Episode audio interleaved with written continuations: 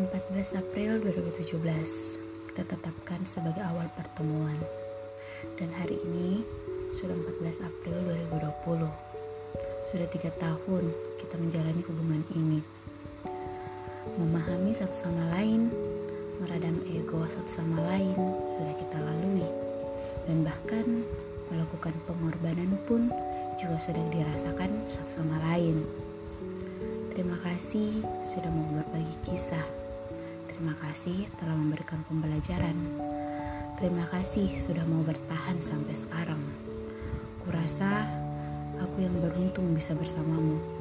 Semoga kita bisa terus menjaga hubungan ini.